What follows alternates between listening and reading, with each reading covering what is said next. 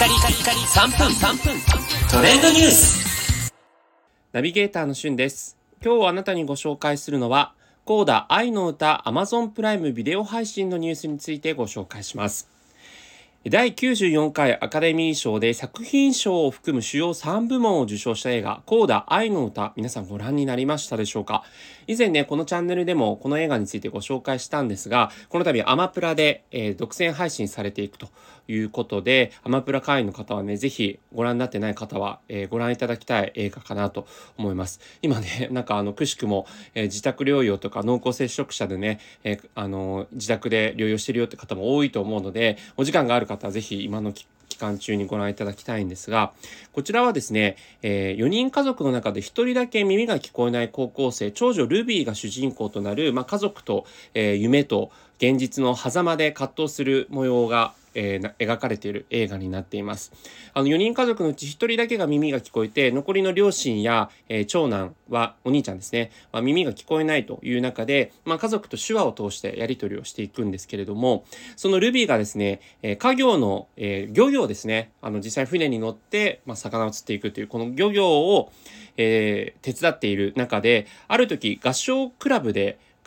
の先生に歌の才能を認められるというところがあるんですね。で、それによって有名音楽大学の進学を推薦されるというところで、ルビー自身が進学をしていきたいという思いがあるんですが、実際に歌声が聞こえない両親にとってはそれをこうね、正直頭ごなしに反対をするというところがあって、そういった両親とのね、対立みたいなものもこの映画で描かれています。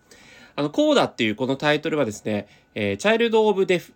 アダルツということで、ろう者の親を持つ子供のことを指すんですけれども、この映画が非常に印象的だったところは、